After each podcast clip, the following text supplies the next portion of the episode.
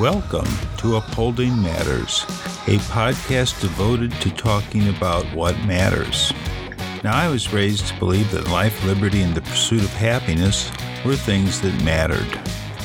And certainly they are the unalienable rights that Jefferson wrote about in the Declaration of Independence. We will talk about how to uphold them, how they hold us up, and why that matters. Welcome to Upholding Matters. Tonight, the most pressing thing in the news I've seen is the fact that the United States is opening an embassy in Jerusalem for the first time since Israel began.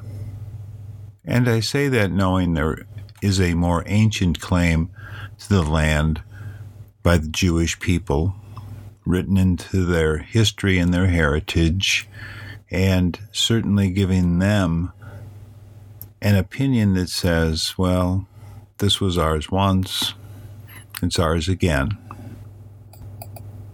Putting that aside, I think about the United States of America, the way we came into being, the way the continent was conquered, and the sense of manifest destiny, not a preordained right that goes back ancient in time, but a promise of a new world and borrowing from Star Wars, a new hope. There was the feeling by some in those days that this nation would be the light of the world. And they were right. Now, America has come through many trials I'd like to talk about them, and we will.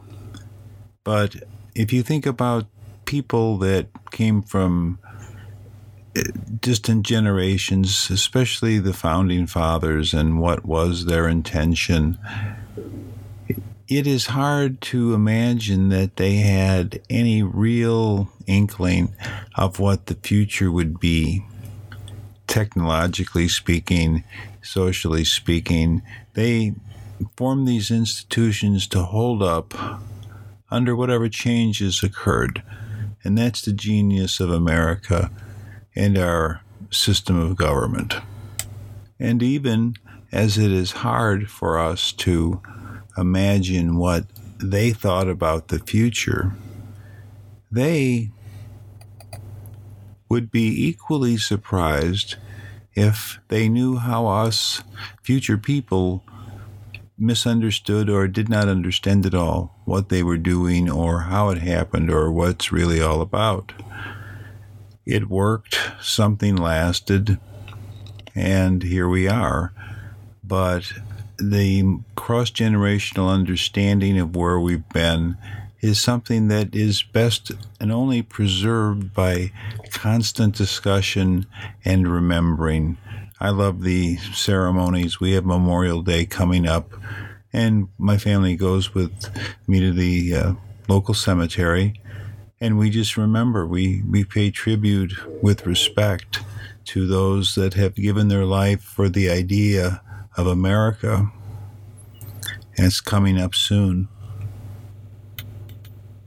I spoke last week about the horrors inflicted upon the Korean War veterans who got put into a very bad situation with that war. And it brings home even more joy when I remember a few years ago the Korean War soldier who was there, and I spoke to him before.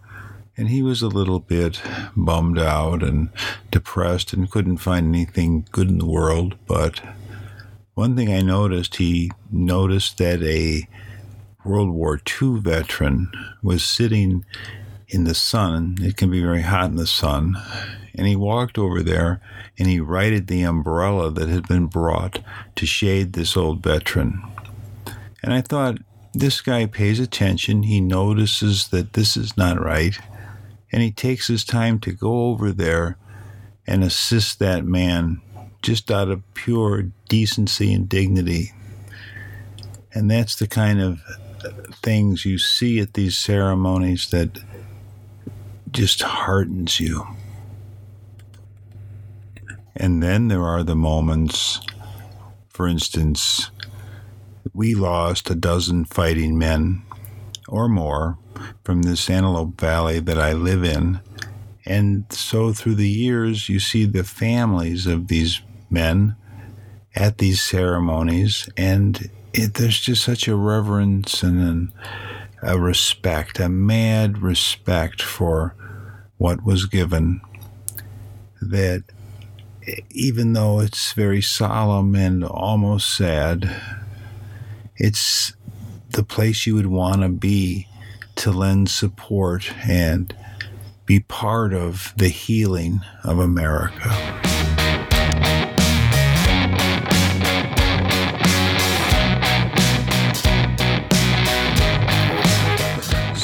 I hope you don't mind me sharing some personal insights with you.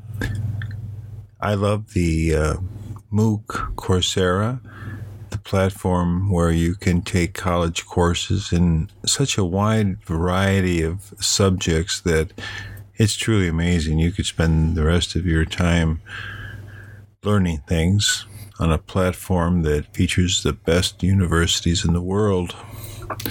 Right now, I had to wait for the third part of a course from the University of Edinburgh entitled Intellectual Humility, and it's taught by philosophers there.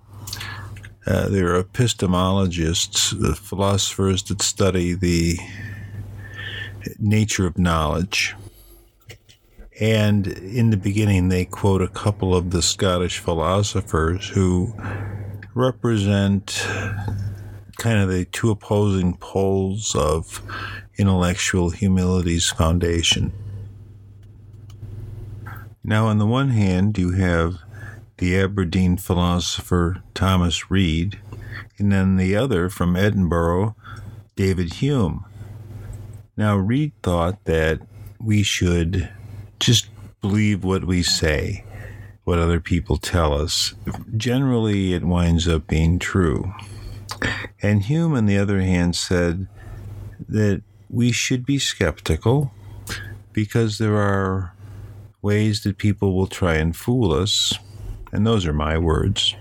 And to break it down more simply, being intellectually humble simply means that you'll look at the evidence, you'll have an open mind to what other people are saying. Uh, there are many biases we have, and other things that the tribalism that prevent us from taking a clear look the course is nice because it asks you questions about times in your life if things have happened. And I know of a time that happened to me personally. I was on the first day of a new job. It was a night shift security job. And I got a call from the guy who was supposed to relieve me asking if I could stay over a little while. It wouldn't be too much later. Had a family emergency and could I cover for him? And of course, I said yes. It's overtime, and I didn't mind. And it wasn't a good time to go home anyway. Uh, seven o'clock in the morning, I'd rather stay downtown and check some things out, or you know, I had things to do. So I waited, and it turns out that this guy, who was a security guard in the local loop area, also happened to be the elevator rapist that everyone was looking for. And he hid in plain sight. He used his knowledge of this complex in Chicago to go between buildings and attack women. And he had done it many, many times. And he may not have been caught had it not been for the fact that he was arrested outside a Chicago museum for exposing himself. Now, the thing that surprised me the most about this whole affair was that there was another old security guard there who had trained me, and he was a pretty good old guy. I really liked him. But he also knew this guy, the rapist, and he just could not believe that he had done it, that he would do it, he could have done it despite the best possible evidence that they had the mask, the knife, the things he used, evidence he collected, trophies he saved. The police had it all. And my old friend just would not believe the evidence. He believed that this person was innocent, and there was just no way he could have done it. And till I know any better, there was no way that this guy ever came around to believing that the guy had done it. So that was a powerful lesson for me in those uh, young days. I had never seen a old guy that I had respect for just make such a bad decision. The evidence was overwhelming, and something prevented him from believing it. It almost seems like an apt metaphor for what's happening in America today. There are some people that supported the new president and still believe that he intends to do the things he promises and don't see any problem with his behavior, or they justify it as a way to get Supreme Court justices and other judicial nominees, which last a long time. So it's better to have a Republican. These things seem foreign to me that you would put them ahead of decency standards and the reputation of America. But it seems like they do. And then there are the people who see through the ruse that is put forward by Donald Trump, but are so overwhelmed by the frequency of the troubles, the diversions, the distractions, the misguided attempts to, well, you know, I, am at a loss for words, but there it doesn't make sense. It's not rational. We have a president who has no shame and who thinks apologizing is weakness or opening to new facts is stupid or something. It, it's what I'm trying to say is it's bewildering at the frequency of the assault on common sense and decency and the truth, correct information that we have to be willing to look at. So, if we are going to be trusting and be skeptical, like our philosopher friends recommend, we have to spend some time thinking about the three types of knowledge put forward in the class. Now, the class discusses three kinds of knowledge acquaintance knowledge, abilities knowledge, and propositional knowledge. Just go ahead and look them up. A good example of these three kinds of knowledge can be seen with some of the commentary on TV. The networks certainly try to get quality experts in to fill us in on details. I think of men like Malcolm Nance. He's a former naval cryptologist. He's been all around the world. He understands customs and cultures of countries and government operations and how people spy and how people are recruited to terror also, you have a man named Philip Mudd. He's a former CIA analyst who also gets right to the point. You know that they have these abilities, they've demonstrated them, and they have the propositional knowledge of the countries and the characters of these lands that we deal with. So you can believe what they say if you can be clear of suspecting that they have some reason to lie.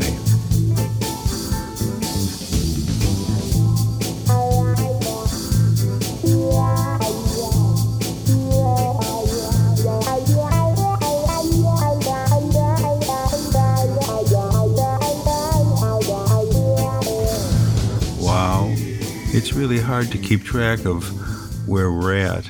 a day has passed for me, and what I was thinking about talking about, just plucked from the news even today, has changed again.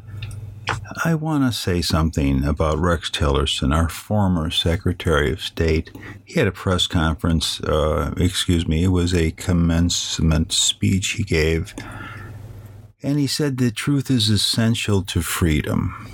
And that was cut out by the media, but it was appropriate because it's where we find ourselves. We need truth, we need facts we need to know what's actually going on because you remember how I said we're supposed to be able to trust people. And the destruction of that natural sense of trust that is best in most circumstances, uh, it's evolutionary, uh, is what we need to survive. You know, it isn't in any of these other things that I've heard, but it's interesting to know that I've read that the human genome contains a they call a bottleneck to where they can tell that there were maybe 2,000 Homo sapiens left on the planet. We got down to that small of a number.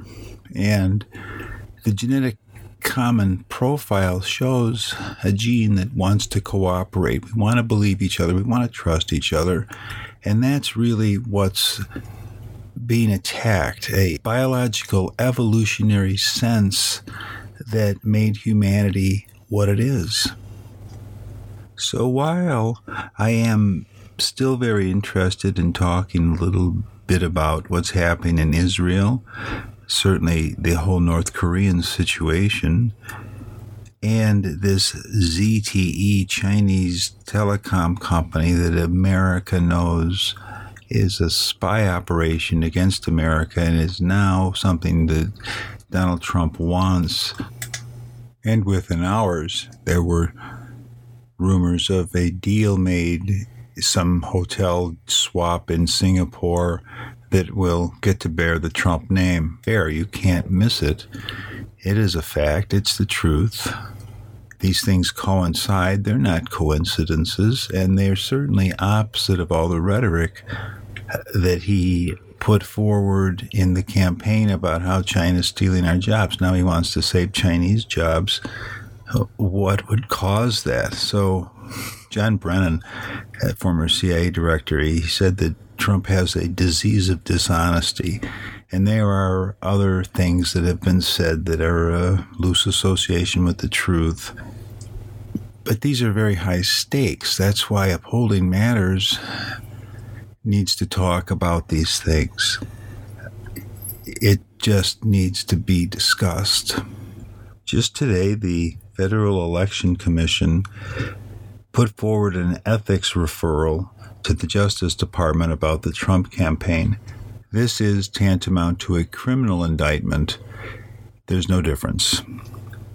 And it's about inconsistencies in the forms uh, about how the money is being handled. And it's very complex, and I suggest you dig into it deeper.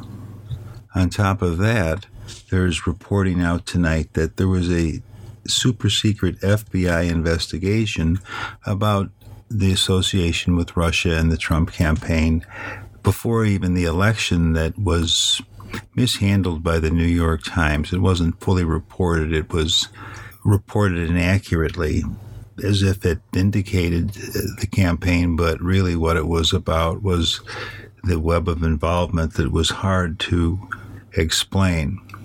So here we have this secret FBI investigation that they chose not to reveal. Another pivotal moment that could have affected the campaign, and it, certainly it did. But these are just things that come out and you go, it would have been nice to know that just a little bit sooner. So, as getting to the truth is essential, does anybody believe that government in all its forms never wastes, squanders, or mismanages money? That seems to be pretty much a hallmark, a given. Write off 50% of the money as somehow wasted or squandered. that seems to be realistic. It's a common rule I've heard upheld all over the country and all through the years. And as I realize this, sort of what I'm trying to say is that it's always been like this. There's so much confusion and waste and purposeful diversion from what's actually happening that this is nothing new. What has to be new is how we manage it.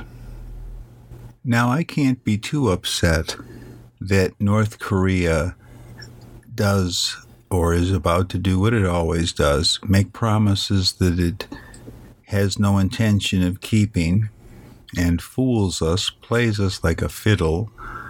Those were Trump's words, but he wasn't going to get played like a fiddle because he knows what he's doing. I hope so. But again, with all these things, as dangerous as they can be, the local scene is always where we act. Politics is local, and it's certainly the easiest place to impact your community, your life, and the world. That's my thought. So, as I prepared to finish out this week's podcast, in between, I went to a meeting. I spoke before about the Homeless Consortium Coalition. I went to another meeting tonight, and it's put on by the county. And basically, it's the same group that held the last series of events. Uh, I'll talk about how much they cost in a minute, but the thing that put me off the most about it was that the guy that ran the meeting, first thing he talked about was how his job was created from the new funds to promote this whole thing, and that whatever we used to call it, all those meetings of the consortium that we'd gone to, were it wasn't called that anymore. Just forget it, in essence. Now there were 60 or 70 other people representing groups or agencies in the room who were listening to this with me, and a lot of familiar faces from many of the other meetings. And I always look around to see if I'm the only one in the room with that what on my face. That was kind of a moment that I thought was glossed over too quickly. What did we achieve by all that? What did that cost? And can somebody tell me why we couldn't have taken a fraction of that money and fed the homeless in this city lunch for months? And the presentations, all the words, the buzzwords, building coalitions, and it, it just gets too much. Uh, the big pitch at the end of the meeting was that who thinks it's a good idea to have the coalitions from all the local spas, that's what they call them here, service provider areas, who thinks it's a good idea to have a summit of all the coalitions meet and the point is that we have to go to LA. It's a long drive. Nothing ever really gets done. And it, it's kind of like just another meeting, which many people in the room recognized. And yet, that was their big idea build bigger coalitions. And there has been a entire vernacular created or appropriated from wherever they get it, but this is the kind of stuff that the eh, Measure H funds are paying for. A new service prioritization decision assistance tool. It's known as a SPDAT, SPDAT. And it says the SPDAT is an evidence informed approach to assessing an individual's or family's acuity the tool across multiple components prioritizes who to serve next and why, while concurrently identifying the areas in the person's slash family's life where support is most likely necessary in order to avoid instability. Okay, Measure H funds will be used for people to do that. What exactly is that? And here's one from the very next line temporary assistance to needy families, known as a TANF. Provide assistance to needy families so that children can be cared for in their own homes. I'm going to stop right there. How?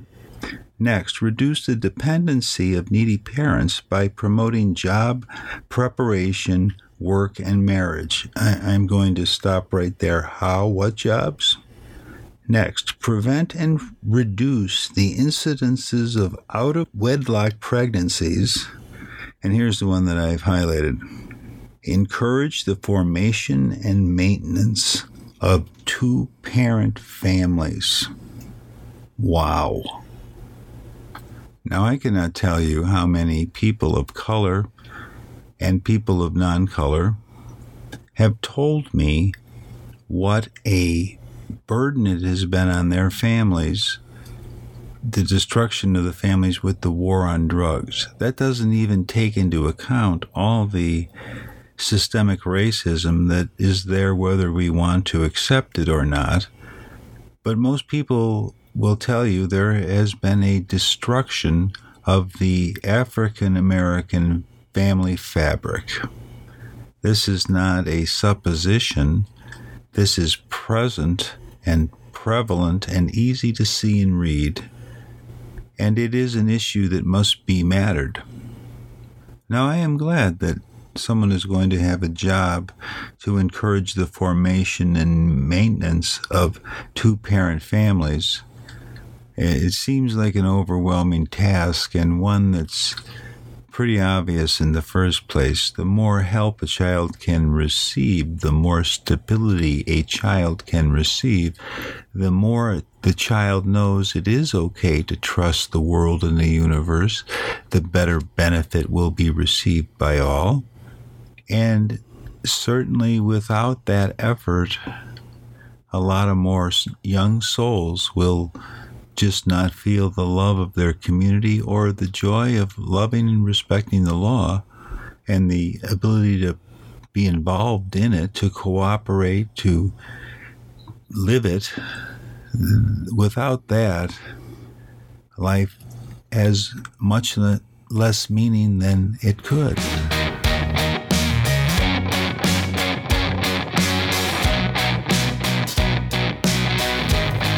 It's time to say goodnight, but just in time to know that next week I'm going to pick up where we left off.